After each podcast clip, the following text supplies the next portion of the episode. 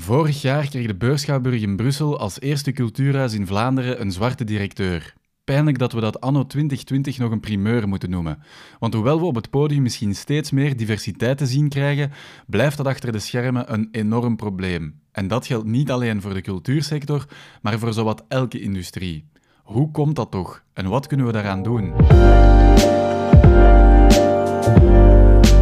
Hey, hallo en welkom bij In the Lift, de podcast van Focus en Smart Media Agency, waarin ik jonge ondernemers spreek over tal van thema's en waar jij in het beste geval iets van kan opsteken of geïnspireerd door raakt.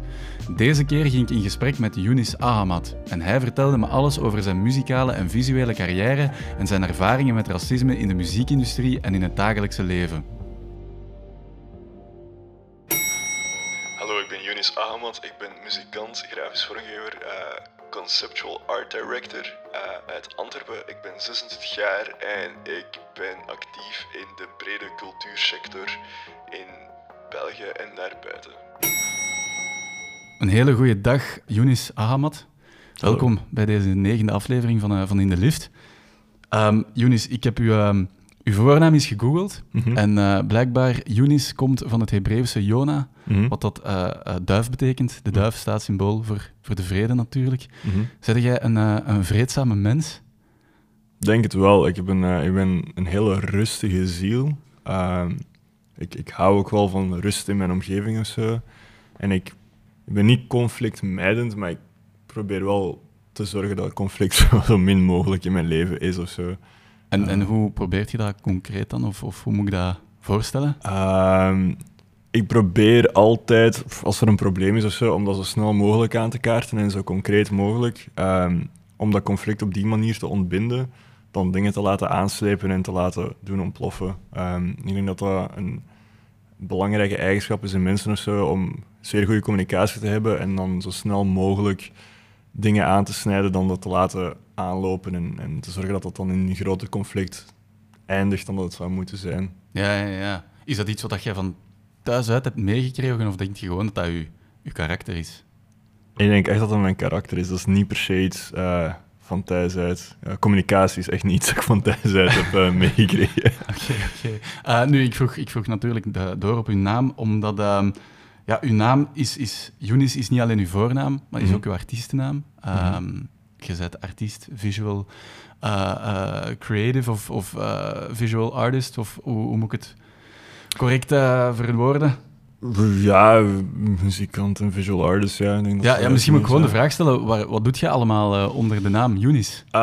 Yunis is mijn totaal artistiek project, waar ik... Um, hoofdzakelijk muzikant ben, uh, maar ik vind dat je als uh, artiest of kunstenaar uh, van zoveel mogelijk walletjes moet eten om je proces te verruimen.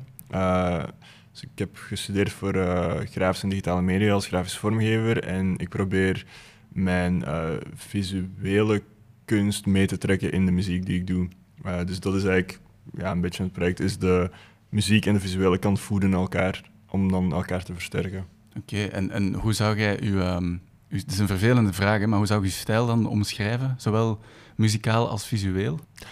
Dat is echt een vraag waar ik altijd een heel ander antwoord op heb. Maar ik denk dat mijn stijl gewoon uh, zeer onderzoekend is of zo. Ik denk emotioneel onderzoekend is de juiste manier. Ik hang niet echt vast aan genres of stromingen of zo, maar alles dat ik maak komt vanuit een uh, zeer emotionele, reflecterende plek. Als dat logisch is. Ja, ja, nee, ik begrijp zeker wat je bedoelt. Ehm, ik heb ook uh, nog eens naar uw plaat uh, geluisterd toen ik onderweg naar hier was. Uh, de plaat die je vorig jaar in november hebt uitgebracht, Yunis. Um, wat al uw eigen naam is. Dus het, het, klinkt ook als een, als een heel persoonlijke plaat. Ook wel wat, ja, destructief is misschien het foute woord, maar ik vind het ook wel een duistere plaat. Mhm. zeker het begin, de eerste, de eerste tracks hebben zo wel iets, iets ruw, iets mm bruut? Is dat ook iets wat in uw, in uw karakter terugkomt? Want vrede, vredig en, en dat brute duistere zijn misschien niet meteen aan elkaar te linken, maar... Ja, ik denk... Uh, ik heb mijn plaat zo opgebouwd in... Dus, dus de negen trackstructuur um, begint heel duister en ruw en, en, en ongebolsterd of zo. Uh, maar dat slijt af doorheen de plaat. Uh, is eigenlijk daar een beetje het concept achter. En ik denk dat dat voor mij uh, reflecteert dat eerder naar denk ik, mijn omgeving, die dat heel. toxisch is niet het juiste woord, maar heel uh, ruw en, en moeilijk was of zo. Waar dat je dan wel altijd steeds de lichtpunten in zoekt. Um, en, en, dat is eigenlijk waarom dat de plaats zo ruw klinkt en zo duister op bepaalde manieren. Uh, dat dat niet per se mijn karakter is, maar wel een belangrijk onderdeel van hoe dat ik heb geleefd om te geraken tot waar ik nu ben. En ik denk zeker dat ik vroeger ook wel veel ongetemder en wilder was in dat, in, in dat opzicht door mijn omgeving. Maar ook daardoor rust heb gevonden door daar uit te komen. Ja, en als je, als je zegt uw omgeving, is dat dan letterlijk uh, de mensen rondom u? Of bedoel je eerder de, de omstandigheden waarin dat je zit opgegroeid? Of? De mensen, de omstandigheden. Uh, een combinatie. Ja, het is een combinatie van alles. Ik denk uh, heel veel dingen op de plaat gaan over bepaalde mensen in mijn leven. Ik denk de muziek die ik schrijf gaat vaak over um, de linken die ik leg en de uh, relaties die ik heb met mensen uh, zijn het romantische relaties tot vriendschappelijke relaties tot ouderlijke relaties. Um, dus het is vaak de situatie in hoe dat die relaties ontstaan of ontbinden dat zorgt dat mijn omgeving verandert en mijn mindset daar naartoe ook. En dat is eigenlijk een beetje wat de plaat capteert, hoe dat die relaties, die situaties mij hebben gevormd. Dat is eigenlijk waar Junis als album over gaat. En kunt je ook kunt je een antwoord geven op die vraag van, van wie zijt je dan op de dag van vandaag? Ik denk, um, toen Yunis uitkwam, was ik van dit stuk van mijn leven voelt nu heel duidelijk en voelt afgerond. Um, en ik weet wie Yunis is, maar ik weet ook echt niet wie Yunis gaat zijn. En dat is, denk ik, waar ik nu heel hard mee zit, is dat die die zoektocht die ik heb gedaan om die plaat rond te krijgen en meer in touch te geraken met mijn, um, met mijn roots en, en, en, dergelijke zaken, dat dat heel duidelijk is voor mij, maar dat dat echt maar het ultieme begin is van waar het naartoe moet gaan. Dus ik weet, wie ben ik vandaag, is iemand dat heel goed weet waar ik van kom, maar helemaal nog niet weet waar ik naartoe wil. En muziek helpt u in die zoektocht? Ja, muziek is voor mij echt als een soort van dagboek. Um, maar in plaats van een dagboek een jaarboek of zo, om het maar zo te zeggen, waar ik uh, aan constant reflecteer. De muziek die ik schrijf gaat echt gewoon over constante reflectie en dat is mijn manier van kunst maken. Reflecteren op uh, mezelf, maar ook op mijn omgeving en wat er speelt in mijn leven, wat de impact heeft op mij of niet. Um, ik heb die uitlaatklep echt nodig om mijzelf, te, mezelf beter te begrijpen en ook waarom ik bepaalde dingen doe, goed of niet in het leven. Mm -hmm.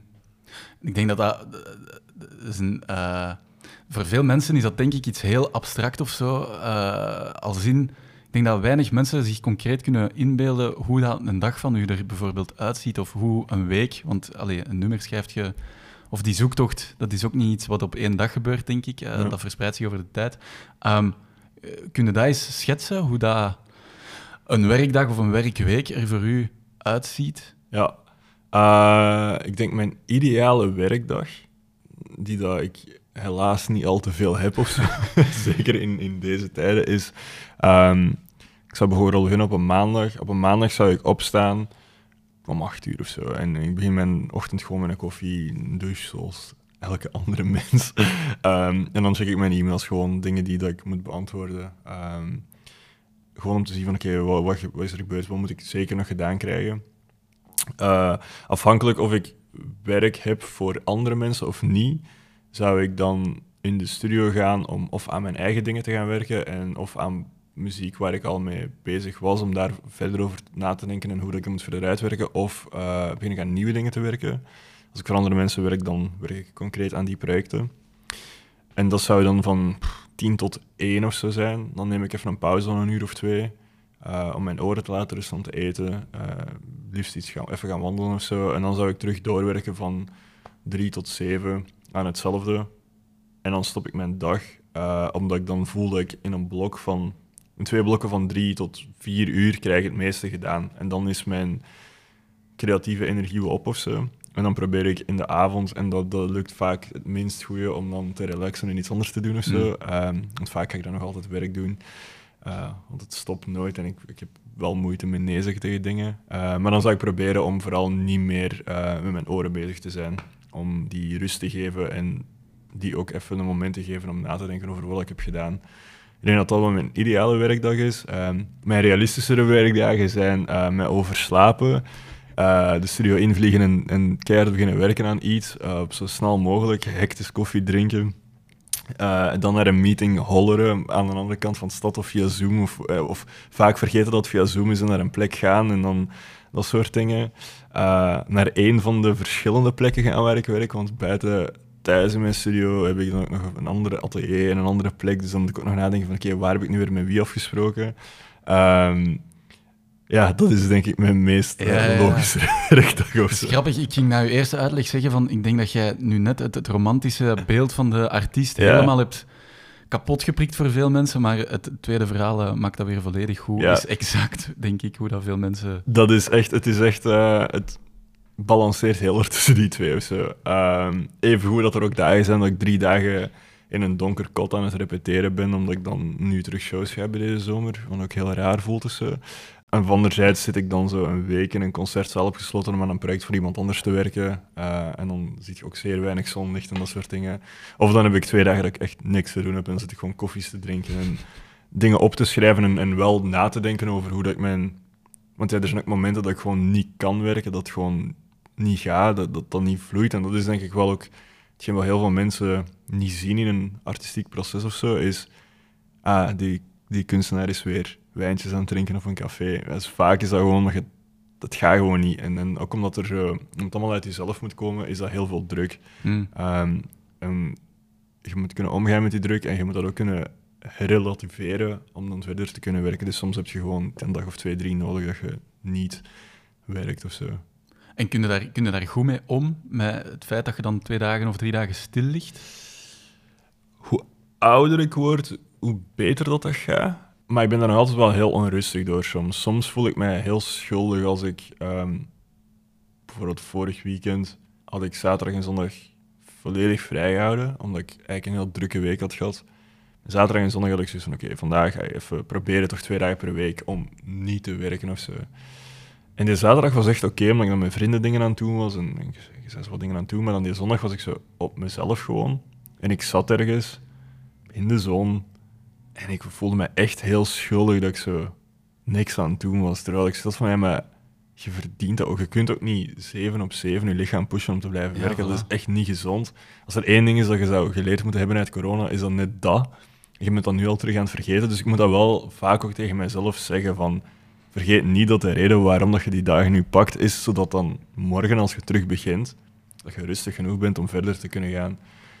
Um, maar dat ook gewoon echt een product is van onze maatschappij, dat je dat heel snel terug vergeet en heel mm. snel er terug insukkelt in de, de red race van presteren, presteren, presteren, maken, maken, maken. Maar zo werkt kunst gewoon niet.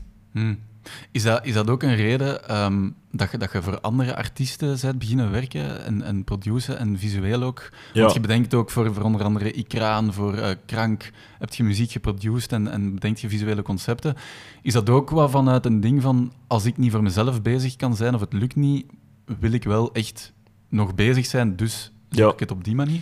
Uh, ja, dat is voor een heel groot deel dat. Uh, maar ook dat heeft een paar redenen. Ik denk um, werken aan projecten waar ik heel veel voeling mee heb en, en in geloof, dat versterkt mijzelf als um, muzikant, als visueel artiest enorm, omdat ik dan... Ik moet mij inlezen in iemand anders zijn verhaal en dat proberen begrijpen. En mijn skillset toevoegen aan wat zij doen zijn. En die gesprekken die ik heb met die mensen terwijl ik werk aan die dingen, dat, dat is zo waardevol, omdat ik dan terugkom en heel veel nieuwe input of, andere visies heb gezien die ik dan kan verwerken voor mezelf.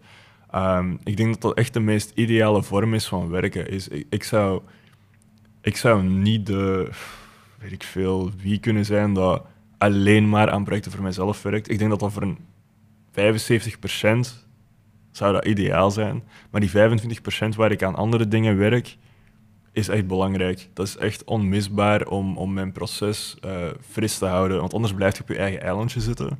En kom je nooit in aanraking met andere ideeën, meningen, uh, strekkingen, geluiden, um, manieren van dingen doen of zo. Ik denk voor het werken met Ikraan was voor mij echt een, een heel eye-opening proces, omdat zij iemand is dat...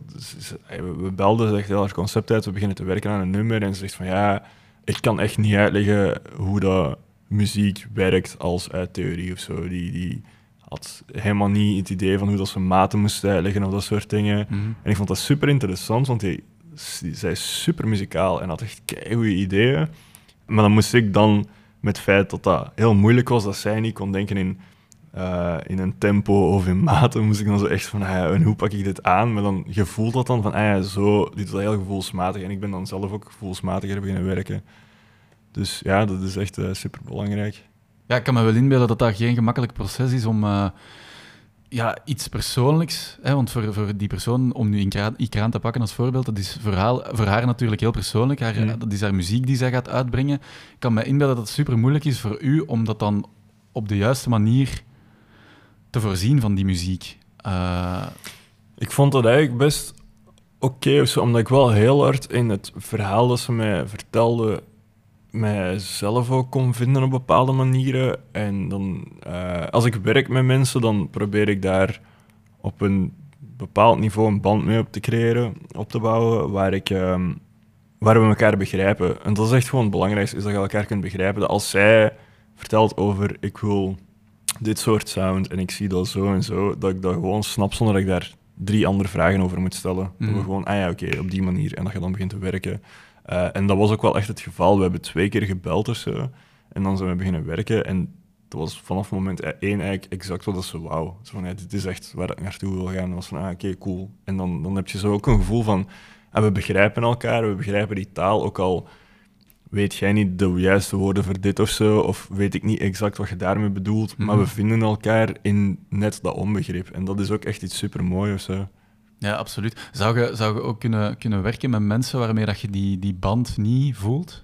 Uh, heb ik al gedaan en dat maakt het heel moeilijk. En Ja. dat zorgt er ook voor dat het product dat eruit komt niet zo goed is. Ehm, vaak heb je dan dingen die, die zeker wel oké zullen zijn vanuit een, een afgewerkt standpunt, maar die missen dat extra beetje. Dat extra beetje dat je hebt als je een connectie hebt met die persoon. Als je dat verhaal net die laag dieper begrijpt, dan komt daar zoveel meer uit dan uh, ik zal maar zeggen, een project waar je werkt met een zangeres die zelf haar eigen visie niet zo goed snapt, niet goed kan vertolken, of, of in een, heel, een project dat heel um, hol voelt of zo. Mm -hmm, mm -hmm.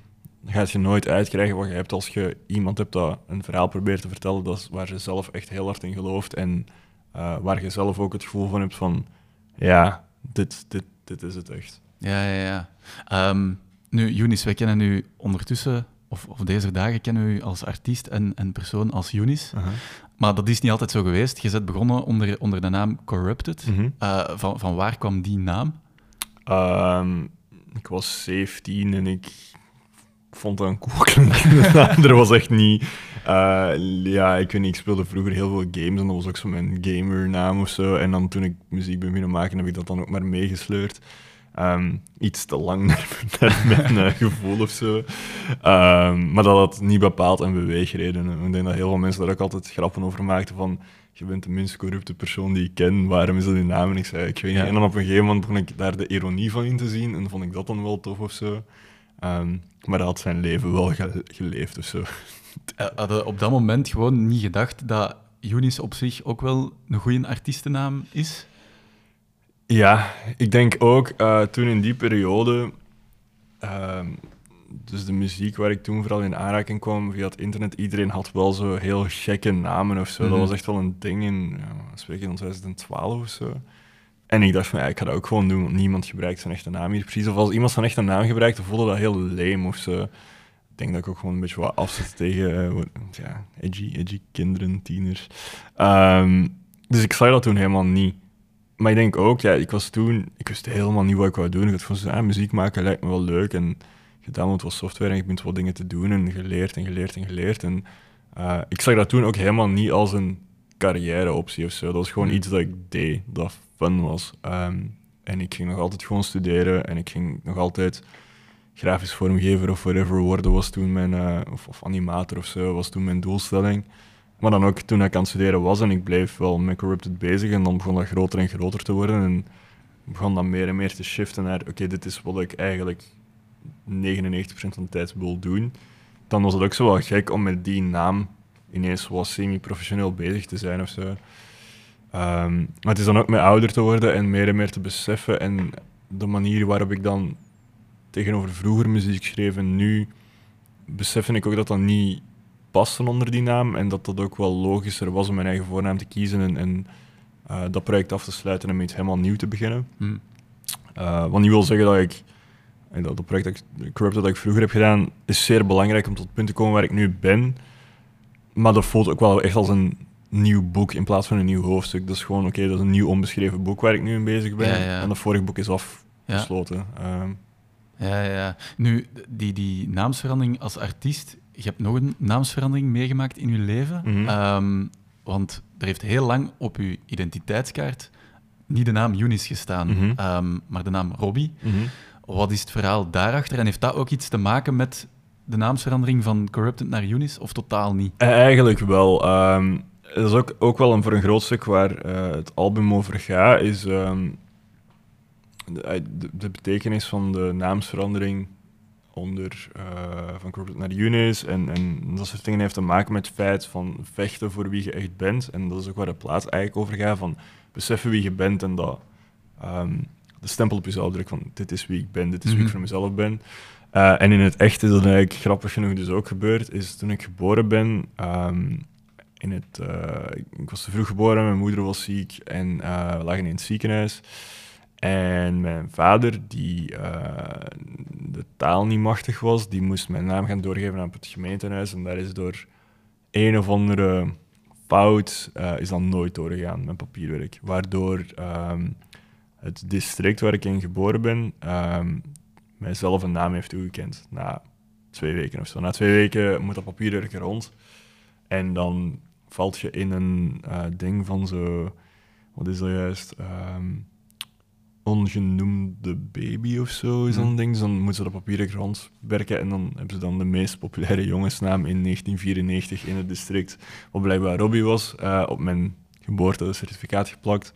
En dat was dus heel lang officieel mijn naam. Eh, niemand noemde mij uiteraard zo. Iedereen zei, dat is Younes. En, en, ehm, maar dat is altijd gewoon een heel moeilijk ding geweest, omdat dan zo, als je nieuwe mensen ontmoet op school of zo, en de leerkracht roept je af als Robbie, en dan moet je het hele verhaal uitleggen. Ja, ja. Ehm, het fijne is wel dat niemand dat ooit in vraag heeft gesteld of zo. Het is gewoon van, ah ja, oké, dan is het gewoon Younes en er heeft nooit iemand moeilijk over gedaan. Dus dat is heel fijn. Maar dat, dat, was wel zo'n een struikelblok. En ik denk dat dat eigenlijk ook een heel goede metafoor was voor mijn eh muzikaal project of zo. Dat is een naam die dat ik heel snel, snel heb gekozen toen ik jong was. En ik ben daar dan maar zo mee blijven moeten aanmodderen, terwijl dat dan nooit iets was waar ik super, dat dat super juist voelde of zo. En terwijl dat zeggen van oké, nee, het is nu gewoon Younes, is, dat was super juist. En Ja. ik denk dat dat voor mij echt ook gewoon zo was.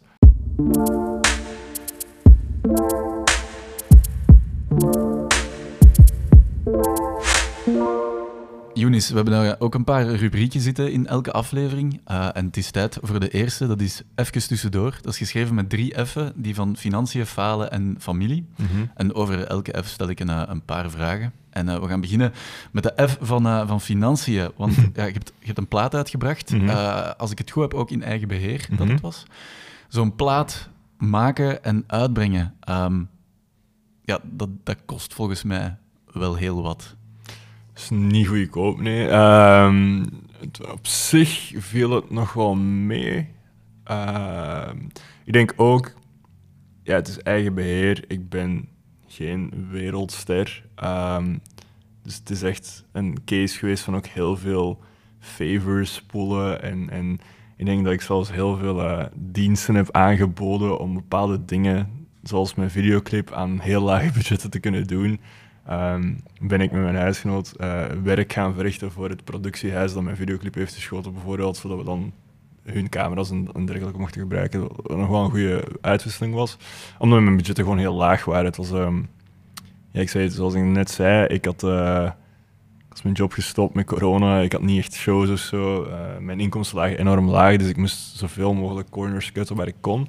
Ehm, maar ja, dan heb je nog altijd kosten zoals merch en platen persen, ehm, mastering betalen.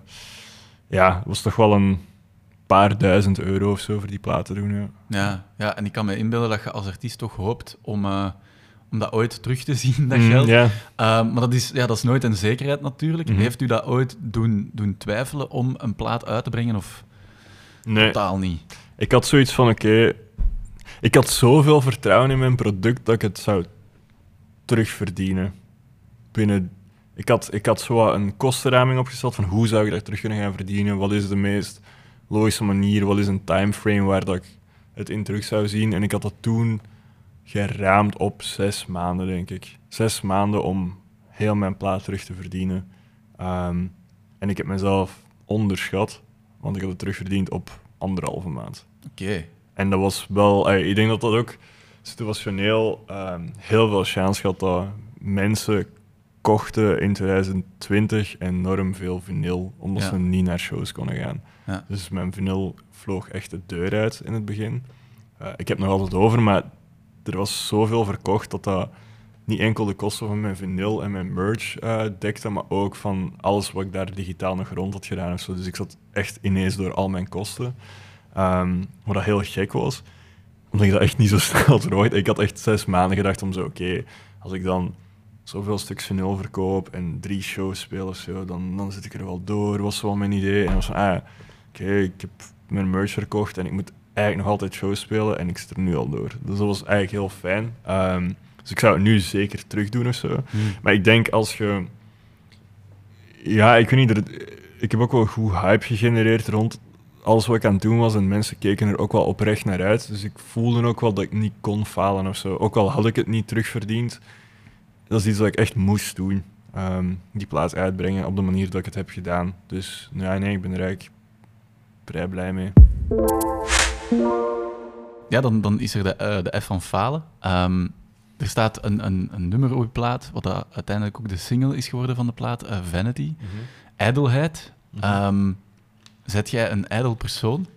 Ik ben niet echt een ijdel persoon. Nee, dat valt echt heel goed mee. Ehm, ik probeer wel verzorgd over te komen, maar ik ben niet, niet ijdel of zo. Ehm, Vanity gaat eerder over de, ehm de ijdelheid en de, oh, sorry, de ijdelheid en de fragiliteit van de ziel of zo. Eh, omdat ik vind dat die dingen heel hard samenhangen. Ik heb ook al gemerkt als ik mij zo heel sterk opstel en van ah, en niks kan mij aanraken of zo, dat gewoon echt puur over de fragiliteit gaat. Dus het is eerder vanity in die zin dat het echt gewoon schrik is om niet geaccepteerd te zijn. Mm. Ehm, wat dan ook schrik is om te falen, is daar ook wel een eh, factor van. Ja, ja, ja, want ik ging het dan, dan linken aan, aan- want aan ijdelheid hangt vaak ook een, een soort van perfectionisme. Ehm, Dat is er zeker wel. ja, dat, dat eh, klopt wel. Ja. Je bent perfectionistisch. Eh, in zekere mate wel, ja. Ehm, ik heb wel voor mezelf eh, geleerd om daar beter mee om te gaan de laatste jaren en bepaalde knopen door te hakken op het juiste moment.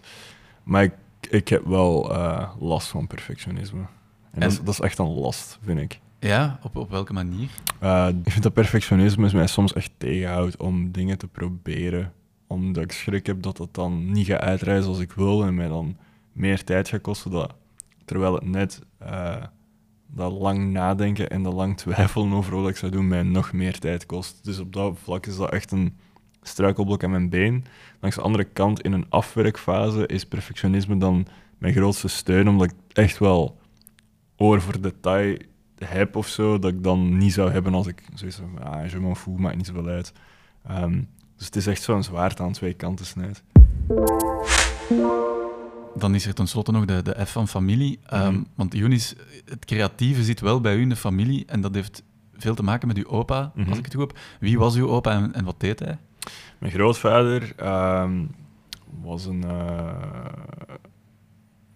was een kunstschilder, eh, hobbyist vooral. Eh, die heeft heel zijn leven heel hard gewerkt in een carwash om zijn gezin te onderhouden. Maar schilderde in zijn vrije tijd honderden portretten, landschappen, whatever. Ehm, heel zijn leven lang. Hij heeft daar nooit echt zijn brood mee verdiend, maar dat was gewoon iets dat hij, waar hij mensen echt verleefde. En eh, ik heb bij mijn grootouders gewoond van mijn vijf of zes of zo. Dus ik spendeerde heel veel tijd in mijn grootvader zijn atelier en ik was dan mee aan het schilderen en tegen en ik wou heel graag kunstschilder worden. Ehm, maar ik kan helemaal niet zo goed schilderen of zo, dus dat, dat, dat was, niet, eh, dat, dat, was niet echt de, kant dat ik moest opgaan, denk ik.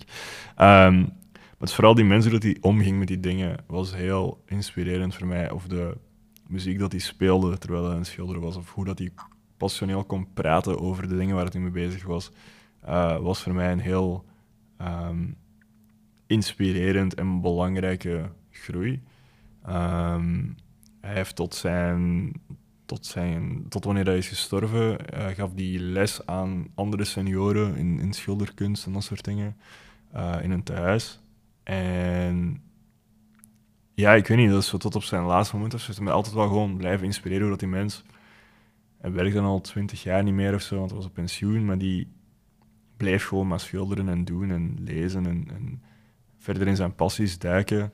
Ook al verdiende hij daar geen rotte cent mee, maar die deed dat gewoon graag. En voor mij was het ook altijd zo van, ja, het feit dat ik nu kan doen wat ik doe en, en daar mijn brood mee verdien, dat is, dat is een gek privilege of zo. Uh, het is echt iets dat ik nooit had verwacht. En het feit dat het ook steeds groeit is echt heel fijn. En, en hij was daar ook altijd heel trots op mij voor. Maar als dat niet had geweest, ik denk niet dat ik dan nooit had blijven doen of zo. Mm. Want het is echt, het gaat om het geluk dat je daar kunt uithalen door dat te doen en door je emotie of, of, of in zijn geval, alles wat hij deed zat in elke kleine penseelstrook of zo. Mhm, Bij mij zat mhm. alles in elke noot of, of ehm, in elk concept dat ik uitdenk. Ehm, dus in dat geval is dat ja, voor mij super belangrijk geweest om daarmee op te groeien. Mm. Heeft, hij, heeft hij geweten dat jij ehm, professioneel met muziek aan de slag Kunnen gaan? toen ik... Hij is gestorven, denk ik, een jaar voordat dat echt eh, is geswitcht. Ik denk toen dat laatste jaar dat hij nog leefde, dan... ehm, ik denk de twee dagen nadat hij is gestorven, ben ik voor de eerste keer in het buitenland gaan optreden. Wat dan zo'n heel grote, eh, ja, grote sprong was of zo Ja, voor ja, mij. heftig. Ehm, ja, ik wou dat ook niet doen of zo, maar mijn familie had wel gezegd dat ik dat moest doen. En dat die zoiets van, ja, maar zou dat ook echt belangrijk vinden.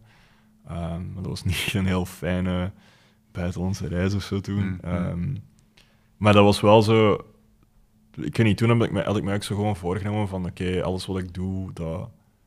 eh, want dat was in het najaar van 2016, of 2005 2016.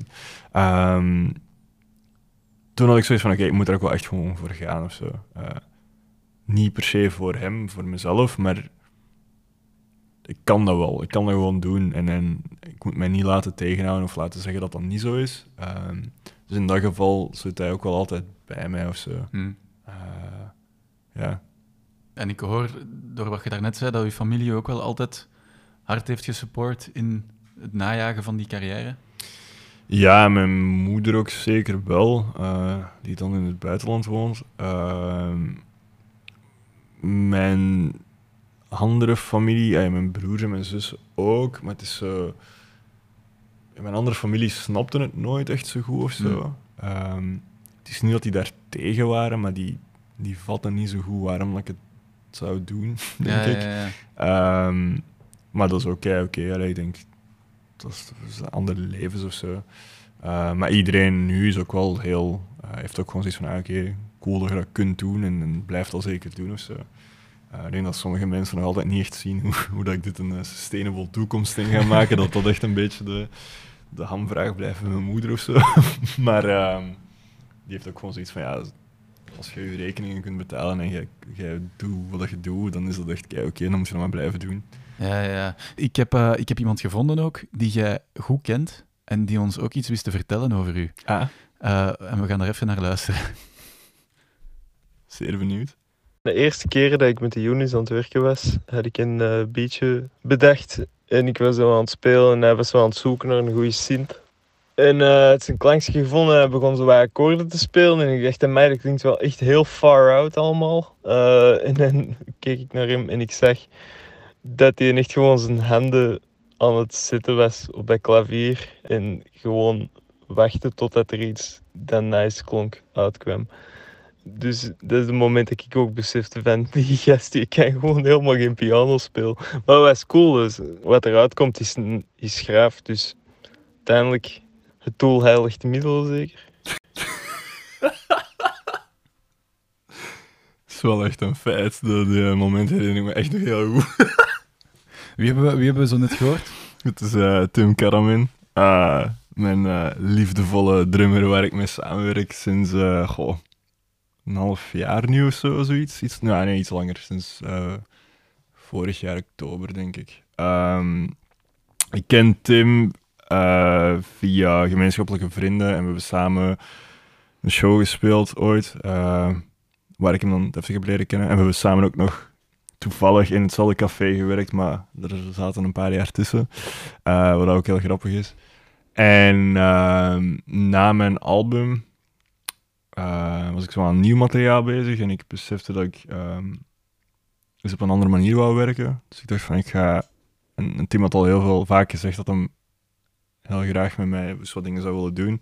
Eh, dus ik had zoiets van, ja, ik wil eens met een drummer samenwerken om zelf eigenlijk geen drums te programmeren en, en op dat vlak te werken. En dan zouden we dat beginnen doen. En ehm, we zijn dus nu ook aan het uitzoeken hoe dat we dan live gaan spelen en dat soort dingen. Dus eh, ja, dat, dat is Tim. Oké, cool. Want eh, inderdaad, uw, uw plaat ehm, is heel elektronisch, Mhm. klinkt heel elektronisch. Hoe, ehm, hoe vertaalt zich dat naar, naar een live setup? Want ik begrijp dat je nu aan het werken bent aan een live show. Ja. Ehm, hoe pakte dat aan? Of? Wel, dat zijn we dus nu aan het uitzoeken. Eh, maar nee, het is echt... eh, ja, nieuw materiaal dat ik aan het schrijven ben, is meer een mix tussen elektronisch en akoestisch. En dan is het ook wel een beetje de, de zoektocht met Tim dan naar hoe dat we bepaalde dingen van de plaat, want ook niet alles is speelbaar. Dat is ook een beetje eh, de issue met die plaat. Hoe dat bepaalde zaken eh, vertaald worden naar podia en, en dat soort dingen. Dus het is ook echt nummers luisteren, denken van, ah, dit zou misschien eerder eh, akoestisch toch spelen, of, of hier moeten we bepaalde samples op, op een elektronische manier spelen en dan mixen met akoestische cymbalen, dat soort dingen. Eh, maar ook dat is echt een heel fijn proces, omdat dat heel die plaat hercontextualiseert, ehm, waar ik altijd heel hard fan van ben. Eh, ik zit altijd echt te lachen met het feit dat Tim net die anekdote moest delen, maar ja, dat, dat, dat is zo.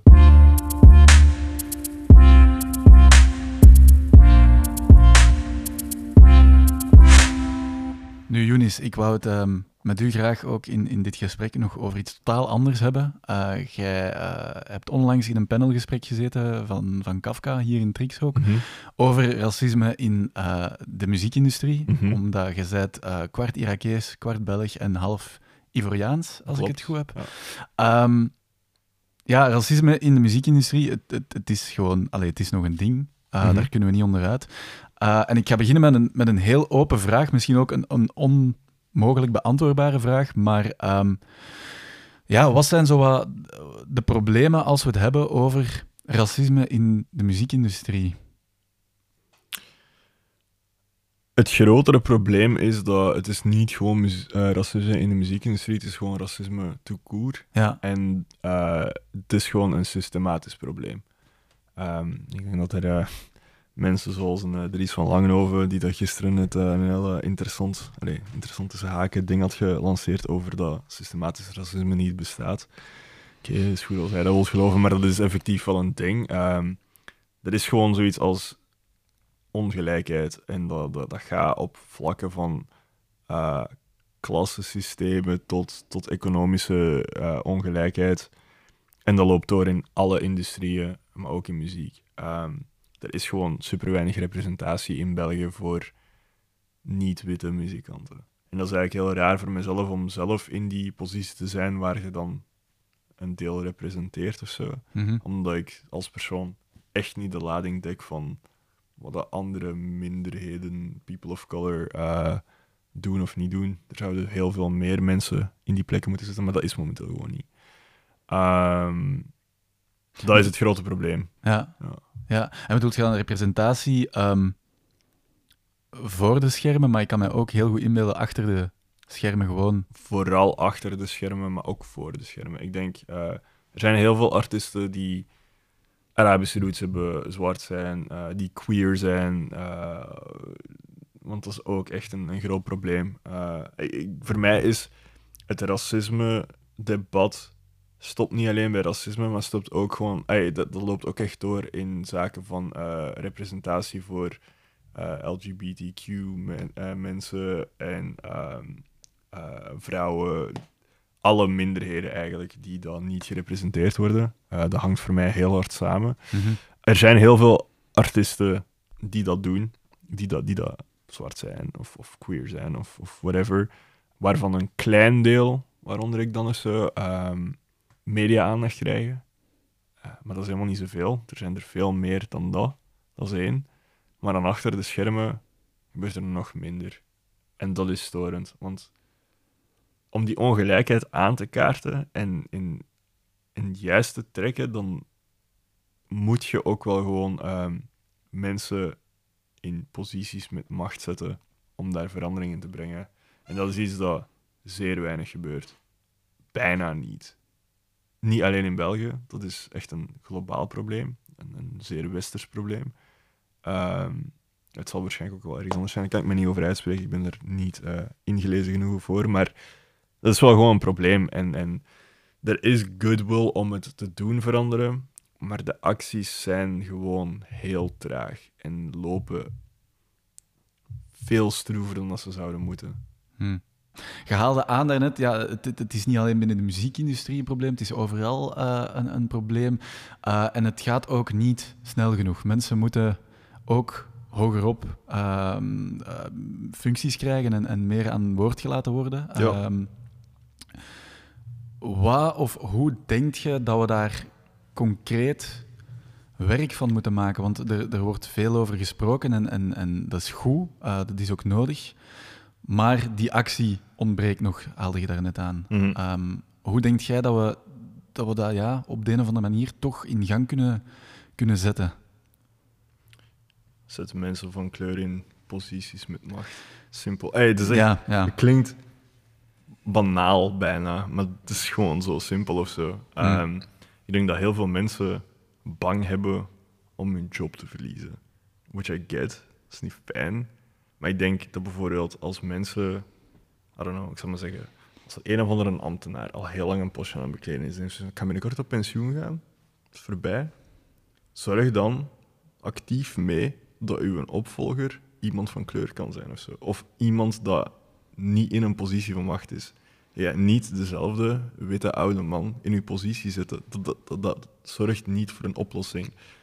Waarmee ik niet wil zeggen dat je niet die mensen ook een kans moet geven om voor die positie te gaan. Mhm. Maar probeer dat breder te trekken.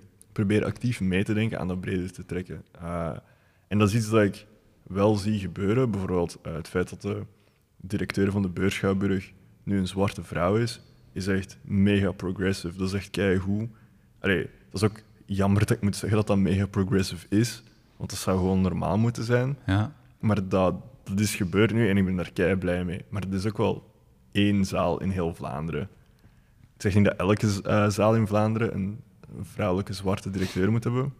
Maar het is wel zoiets om over na te denken van hoe kunnen we meer mensen in die, in die posities gaan zetten en, en, en uh, ervoor zorgen dat dat ook gemakkelijker is om uh, jongeren die in die, in die situaties zitten, om die comfortabel te voelen van te stappen naar een organisatie, om zelf te solliciteren en dat soort dingen. Want ik denk dat dat ook vaak het probleem is, dat als je ziet dat... Dat is iets waar ik heel vaak mij ongemakkelijk bij heb gevoeld, is als ik naar een organisatie stap die volledig wit is en, en niet ga snappen dat ik me niet goed voel binnen dit of zo, dan heb ik al zoiets van, ah ja, laat maar of zo. En ik heb dan nu iets minder, maar ik ken heel veel mensen dat dat constant hebben, dat gevoel. Dus dan heb ik zoiets van, ja, als er al één iemand had geweest van kleur of, of uh, dat snapt wat die persoon meemaakt, dan had dat al een iets minder grote barrière geweest. En één is niet genoeg op lange termijn, maar dat is wel een begin. Hm. En, en het feit dat dat um, nog niet gebeurt, ja, je hebt aangehaald schrik van mensen om hun positie te veranderen, uh, te, kwijt te geraken. Maar um, denk je dat die, die organisaties, zij het cultuurhuizen of, of, bedrijven of weet ik veel wie, multinationals, um, zijn die zich al ge genoeg bewust van dat probleem? Ik denk dat heel veel mensen, uh, er zijn heel veel mensen dat er zich super bewust van zijn. Uh, ik denk bijvoorbeeld hier in Trix uh, is Dieter, de directeur, zich er heel bewust van en is daar ook actief mee bezig. ga er ook bijvoorbeeld met mij in gesprek over hoe dat we daar veranderingen kunnen brengen. Ehm, maar er zijn ook heel veel mensen dat daar totaal niet zien dat het een probleem is. Mhm. Omdat ze zelf dan niet ervaren als iets negatiefs. Ah ja, voor mij is het hier kei oké, waarom moeten we dat dan veranderen? Ja, ja, ja. Ja, omdat jij één persoon bent, maar er nog tien andere doelgroepen zijn die zich hier niet oké voelen. Hoe kunnen we daar iets aan doen? En dat is iets wat heel veel mensen niet, niet zien als iets belangrijk of iets dat nodig is of zo. Want het bedrijf, tussen haken, of whatever, werkt op deze manier. Waarom zouden we er dan een aanpassing aan gaan doen?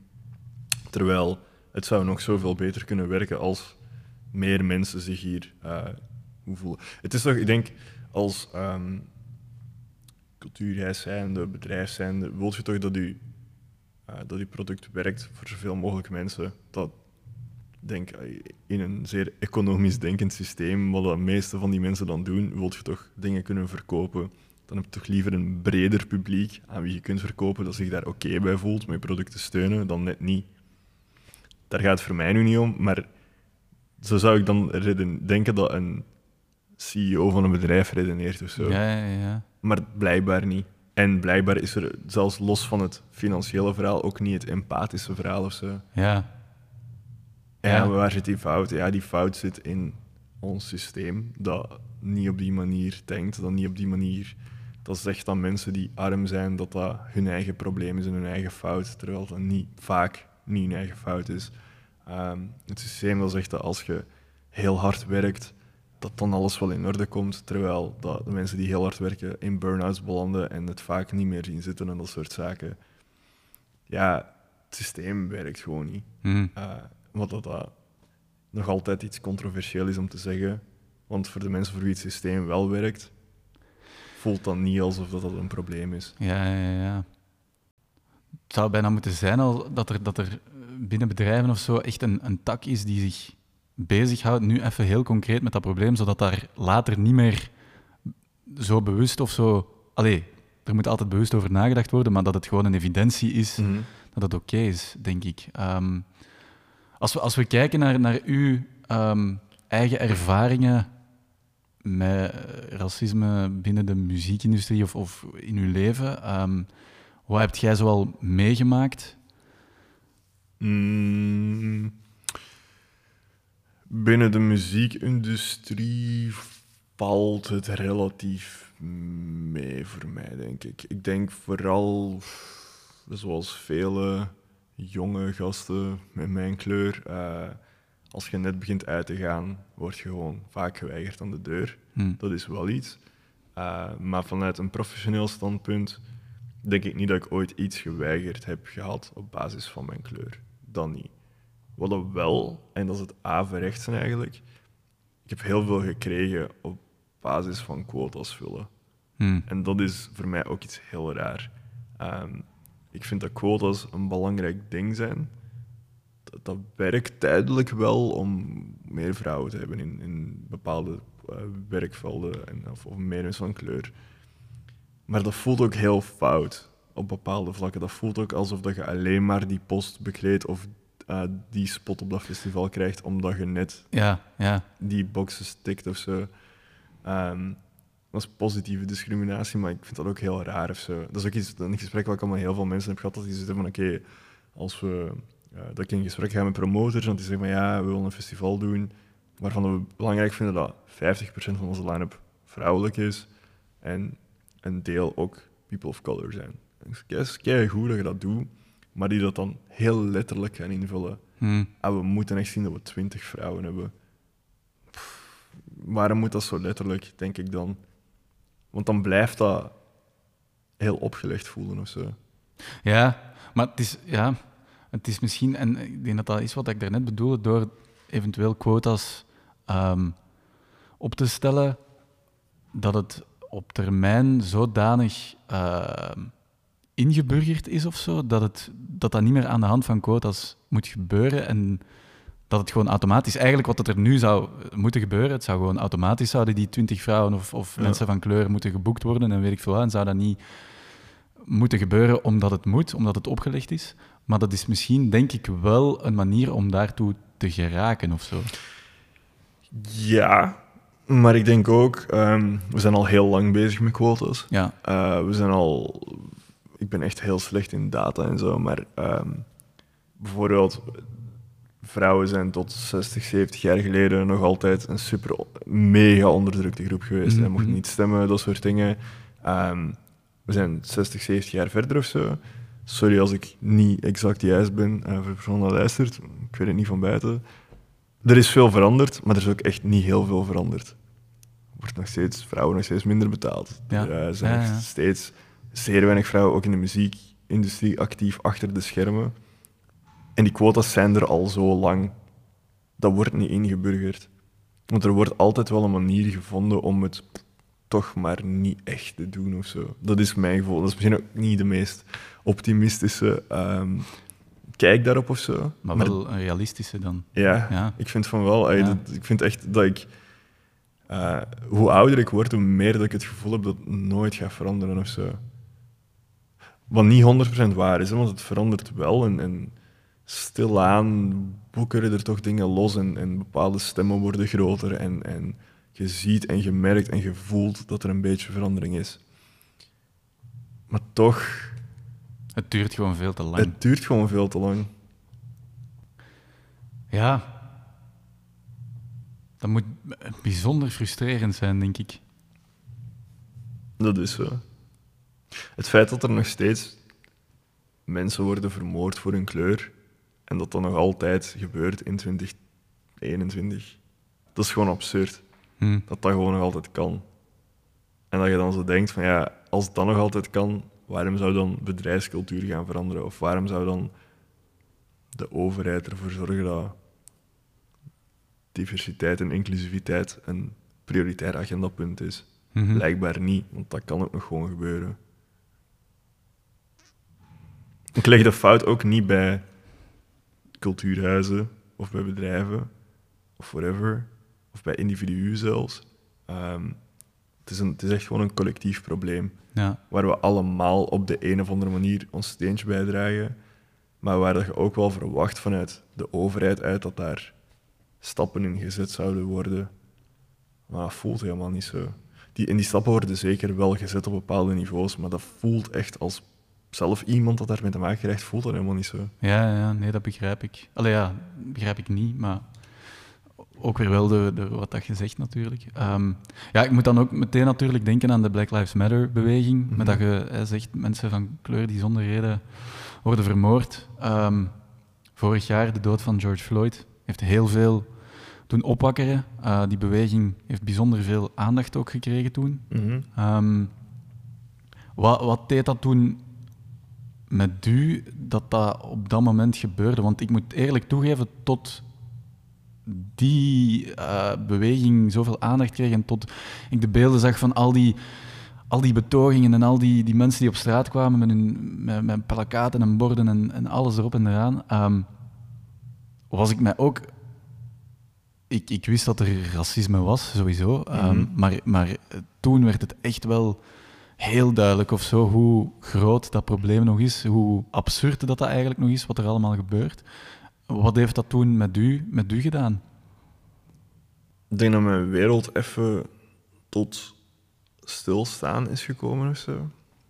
Ehm, Ik denk ook, mij zo lang binnen te zitten toen, je maakt niet heel veel mee of zo op die moment. Dus je hebt, eh, ik was ook, niet dat ik was vergeten dat racisme bestond in de wereld, zeker niet, maar ik heb daar toen maanden niet direct iets mee meegemaakt. Ehm, maar dat was zo even terug een wake-up call van, ah ja, fuck, de wereld is echt gewoon nog altijd om zeep of zo. Hm. Heel dramatisch gezegd, maar bon, ze voelden dat wel echt toen. Ehm, en ja, dat maakte mij bang.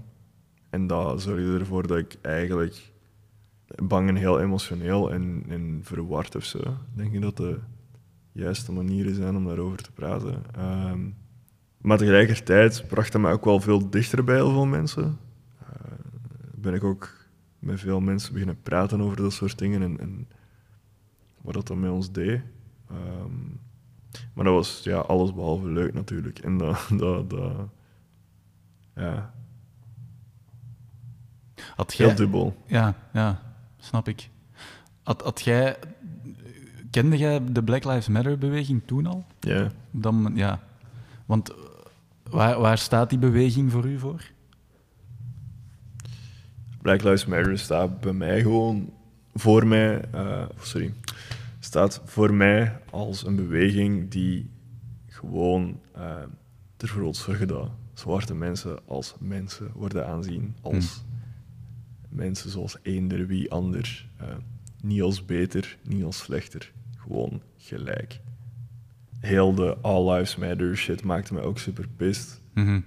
Niet omdat die mensen. ehm, want dat waren vaak mensen die gewoon niet beter wisten of zo. Ja, ja, Het ging niet op die mensen aan zich, maar gewoon. Dat deed heel hard uitschijnen alsof Black Lives Matter draait over. Het gaat alleen maar om zwarte levens. Terwijl nee, het gaat. Black Lives Matter staat ook even goed voor Latino lives of voor Asian lives, eh, female lives. Iedereen dat in een minderheid valt, eh, dat we gewoon allemaal gelijkgesteld kunnen worden als we zijn ook gewoon maar mensen eh, die je niet moet uitmoorden, want we zijn gewoon mensen. Ehm, daar staat dat voor mij voor. Hm. Dat heeft toen ehm, wereldwijd bijzonder veel aandacht gekregen. Er waren ook wereldwijd protesten, ook in België. Ik denk dat het bijna exact een jaar geleden is dat er eh, in België betogingen Ja. waren. Waart jij zelf ook aanwezig op die betogingen? Ik ben naar de betoging in Antwerpen gegaan. Ehm eerste keer in mijn leven dat ik ooit naar een betoging ben gegaan. Iets wat ik ook in coronatijden of zo. Ik, ik zei het, ik ben iemand dat echt niet zo graag onder heel veel mensen komt. Dus zo. Ik ben Hmm. heel snel overprikkeld.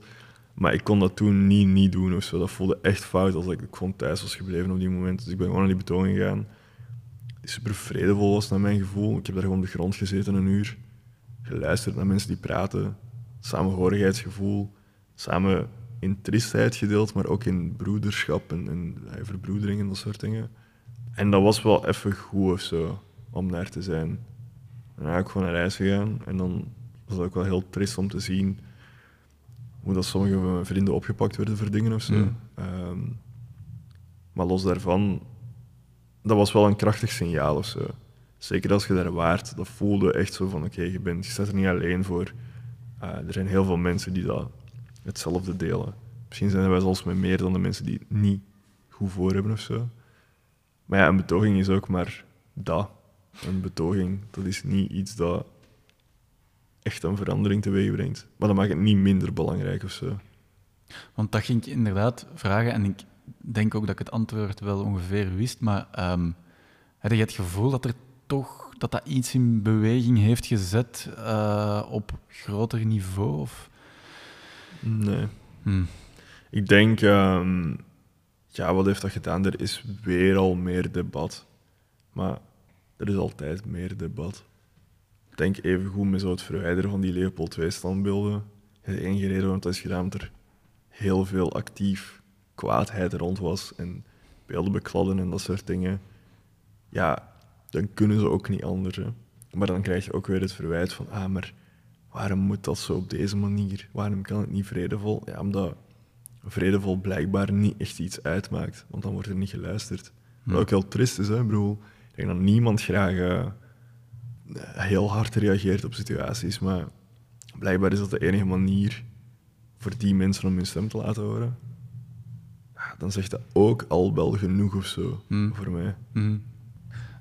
Denkt jij dat er, dat er ehm, of dat we nog iets kunnen doen zodat die actie er snel, allee, de actie moet er komen, daar zijn we het unaniem over eens, denk ik. Maar denk je dat er nog iets is waardoor dat we dat proces misschien toch nog wat kunnen versnellen of zo? Dat het eigenlijk zelf echt niet weet. ik, ik weet niet, ik probeer zelf echt mijn eigen steentje bij te dragen waar ik kan. Eh, ik ben bewust niet zo'n heel vocaal persoon op sociale media en zo over deze dingen, omdat ik heb dat wel gedaan tijdens Black Lives Matter en dan, dat was heel intens. Ik kan daar niet zo goed mee om. Dus ik ben zo eerder aan het proberen vanuit de positie die ik zelf heb om dingen te vergemakkelijken veranderen. Ehm, en ik ben ook heel blij dat ik daar de steun in krijg en dat ik daar de mensen in heb gevonden die ook in hoge posities zitten, dat dat ook echt in geloven.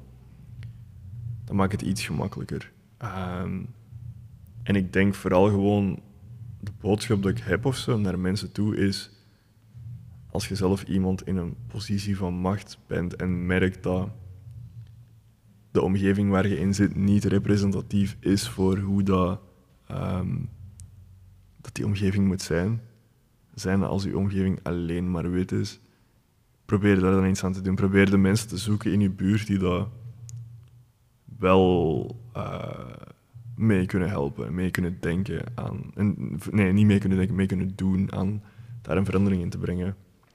Want sowieso zit er ook wel op uw bureau of ergens anders iemand dat ook wil dat dat verandert.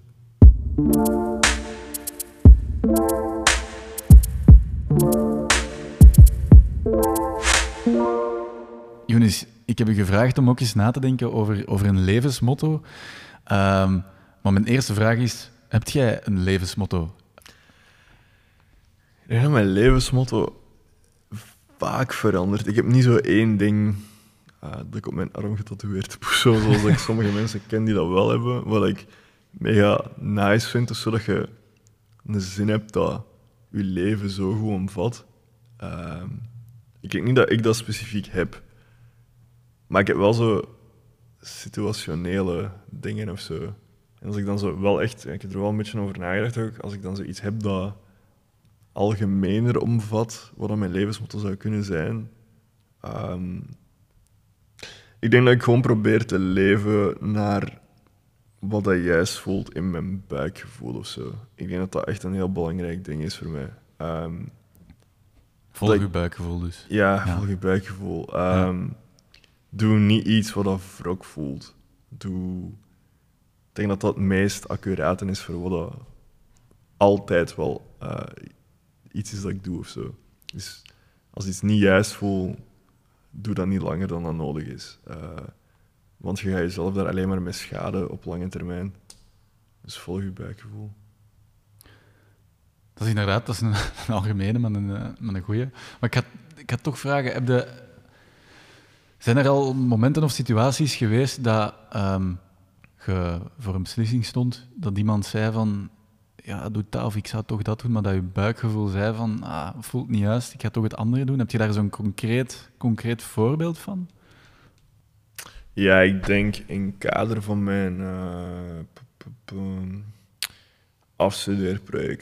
dus voor die audiovisuele show die ik toen heb gedaan, ze waren op school niet helemaal echt mee wat ik aan het doen was, voor meerdere redenen. Dus het ja, ik snap het echt niet. We snappen de meerwaarde niet van maatschappelijk, maar ook voor opleiding of zo. Um, zou je toch niks anders doen. Mijn buikgevoel dat zo juist op dat project, dus ik zeg van, ik moet dit doen. En, en uiteindelijk hebben ze mij dan, dat laten doen. Maar door heel het proces ja, heel sturend proberen zijn en zo van, ik zou toch misschien meer dit doen of dat doen. En ik ben altijd net, niet dat gedaan, maar net echt gedaan wat mijn buikgevoel zei dat juist was. Um, en dat was ook te merken in mijn, uh, in mijn punten. ja, ik was er door, maar ik had een 12 op 20. Um, wat dan niet geweldig was voor de tijd, werk en, en dingen dat ik daar had. Maar ik had zoiets van, oké, okay, ja, ik ben afgestudeerd, het is oké. Okay. Maar, en dat is wel fijn of zo, is dat dat project uh, is veel groter gegaan dan dat ik had verwacht, dan dat zij hadden verwacht. Ik heb er heel veel shows mee kunnen spelen, binnen- en buitenland. Heel veel media-aandacht rond gekregen. En dat was alles wat zij niet hadden verwacht als ik deed wat ik zou willen doen, is dan wel gebeurd. Um, en dat full circled eigenlijk naar dit jaar, dat ik uh, moest gaan praten op, op die school over hoe dat mijn studententijd was en, en hoe dat ik nu professioneel bezig ben en dat soort zaken. En dat kwam als een soort van sorry dat we niet meer geloof hadden in u of zo. Ja, ja. Uh, nu snap het wel en we zijn eigenlijk kei blij dat je doet dat je doet of zo. En dat was ook voor mij een bevestiging, maar ik ben echt blij dat dat buikgevoel drie jaar later toch zo nog altijd wel zo juist was of zo. Want dat had ook kei slecht kunnen uitdraaien. Op financieel vlak, op, op carrièrevlak. Um, maar net niet dat. En dat was voor mij ook wel een bevestiging van ja, als je iets voelt en dat voelt juist, moet je daar ook voor gaan. Je moet je daar niet voor schamen of zo. En je moet dat echt gewoon volgen en ook durven uitspreken dat je bepaalde dingen voelt. En dat gaat, los van professionaliteit is dat ook op andere vlakken in mijn leven echt een heel belangrijk ding om te doen.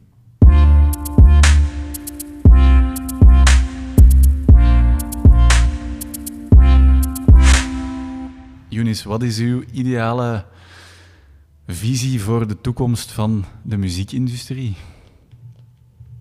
En dat kunnen we misschien ook trekken naar gewoon de indus Allee, alle industrieën in het algemeen, maar als we nu specifiek kijken naar de muziekindustrie. Inclusief en open-minded. Ehm, dat je niet het gevoel moet hebben dat je moet opboksen tegen een grote machine als je niet voldoet aan de homogene verwachtingen die ze hebben. Uh, dat experiment nog meer bevorderd en gepusht wordt of zo. Dat mensen meer de durf moeten hebben om uit hun comfortzone te kruipen.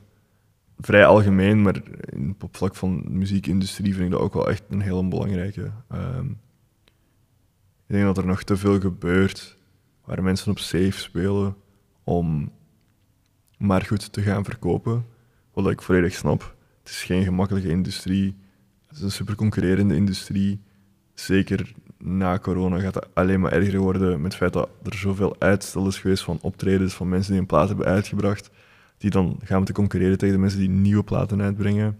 Dat gaat een hele rare periode worden. Hmm. En ik denk dat dat net daarom nog belangrijker is om je buikgevoel te volgen en, en echt is uh, staying true to yourself of zo.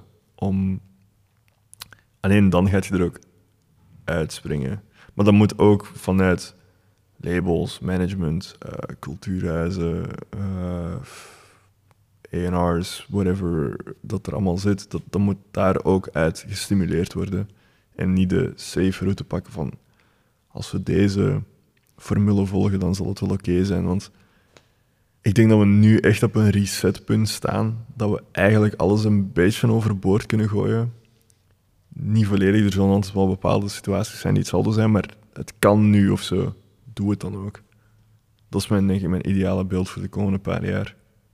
Hoe belangrijk denk je dat onze generatie, uh, dus de millennials, uh, hoe groot dat de rol van, van de millennial is in dat verhaal?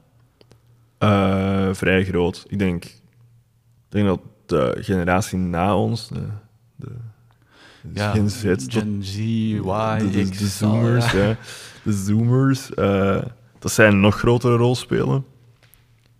Maar ik denk dat dat ook eerder een samenwerking is of zo. Hm. Dat millennials en, en Gen Z, uh, dat wij echt veel teweeg moeten brengen. Omdat ik merk dat kids die tien jaar jonger zijn als mij, dat die nog andere kijken hebben op de wereld en dat ik daar eigenlijk heel veel uit leer.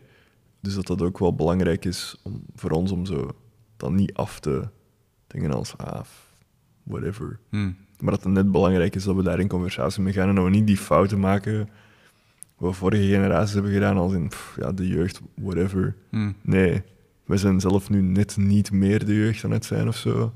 Laten we dan net wel luisteren naar wat zij doen of wat zij denken en proberen het voor iedereen goed te maken. Wat dan niet, wat dat zeer utopisch klinkt, uh, utopisch als ik er, uh, er zo over nadenk, maar kunnen daar maar naar streven, denk ik. En ergens in het midden of zo. En ik ga ervan uit dat je dat ook zo, of dat je daar ook zo over denkt als we het hebben over racisme. Uh, ja. ja. Ja. Dat is, um, ja, dat is zo. Uh, we kunnen maar ons best doen en luisteren naar mensen die dat wel te maken hebben met die situaties. En proberen daar als je in een situatie zit in een kamer waar dat een opmerking wordt gemaakt, een seksistische opmerking of zo naar een vrouw toe, en als die vrouw niks zegt, maar jij voelt dat dat fout is, zegt hij dan iets van, dat is dat iets heel klein dat zoveel teweeg brengt of zo. Ik denk als we allemaal daar al mee beginnen, dat de rest ook wel iets gemakkelijker gaat lopen. En ik denk dat wij als millennials en als Gen Z, whatever, net een generatie zijn met een hele grote mond en heel veel doen en durf, ja, dan moeten we dat ook gewoon echt doen en durven. Hmm, hmm. Ja, ik denk inderdaad zeker die generatie onder ons, dat die nog misschien net iets meer durft en ook actie onderneemt. Uh, Misschien dat ook vooral, die actie, actie ondernemen. Ik denk dat we daar echt heel veel uit kunnen leren. Ja. Ik leer echt veel van jongeren waar ik, uh, als ik soms workshops geef, hoe dat die de, de kijk hebben op de wereld. Sommige dingen denk ik ook echt van, oké, dat is misschien zo wat te of zo, maar whatever, dat is ook goed dat dat gebeurt. Hm. Maar ik leer daar wel veel uit. En dat is echt wel zoiets dat je zo snel ook kunt vergeten, dat, die, dat durven en dat doen. Hoe ouder je wordt of zo, hoe meer dat je ook zo in je eigen routines komt en, en in je comfort ook. Maar het is denk ik ook echt net belangrijk om zoveel mogelijk uit je comfort te blijven gaan en ook te snappen dat dat voor andere mensen niet gemakkelijk is om te settelen in hun comfort, doordat ze al die nadelen hebben. En alleen dan kun je dat ook begrijpen, Hm. denk ik. Hm. Nee, ik deel, eh, ik deel die mening. Younis, wat wilt, jij, ehm, wat wilt jij zelf graag nog bereiken in de toekomst? Zowel op professioneel als persoonlijk vlak. Iemand vroeg mij een paar jaar geleden wat mijn droom is als zijnde wat ik doe in mijn leven. Wat mijn doelen en mijn dromen zijn. En ik zei dat mijn ultieme droom is om mijn leven te leven zoals ik het nu leef.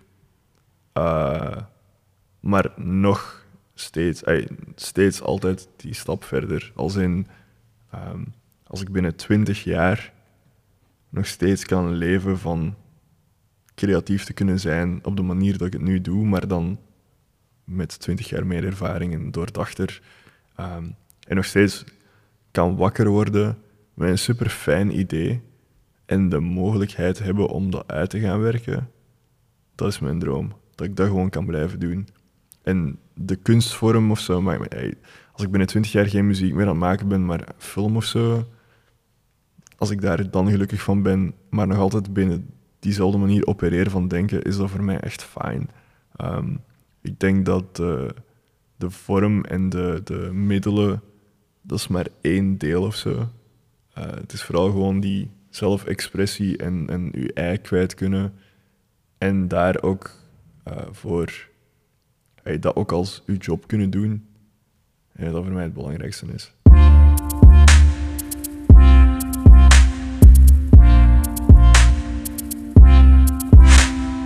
Dan zijn we gekomen aan de starterschetting, wat betekent dat, het, dat de aflevering er bijna op zit.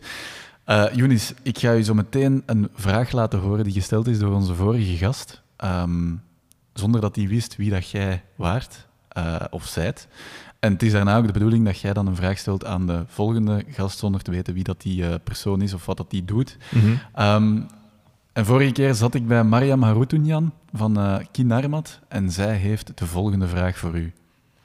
Um, omdat ik vind dat wij ondernemers niet altijd onze successen weten te vieren, wil ik wel uh, eens graag weten voor, van de volgende persoon op welke realisatie dat zij het meeste trots zijn en dat wel graag zouden vieren als succes.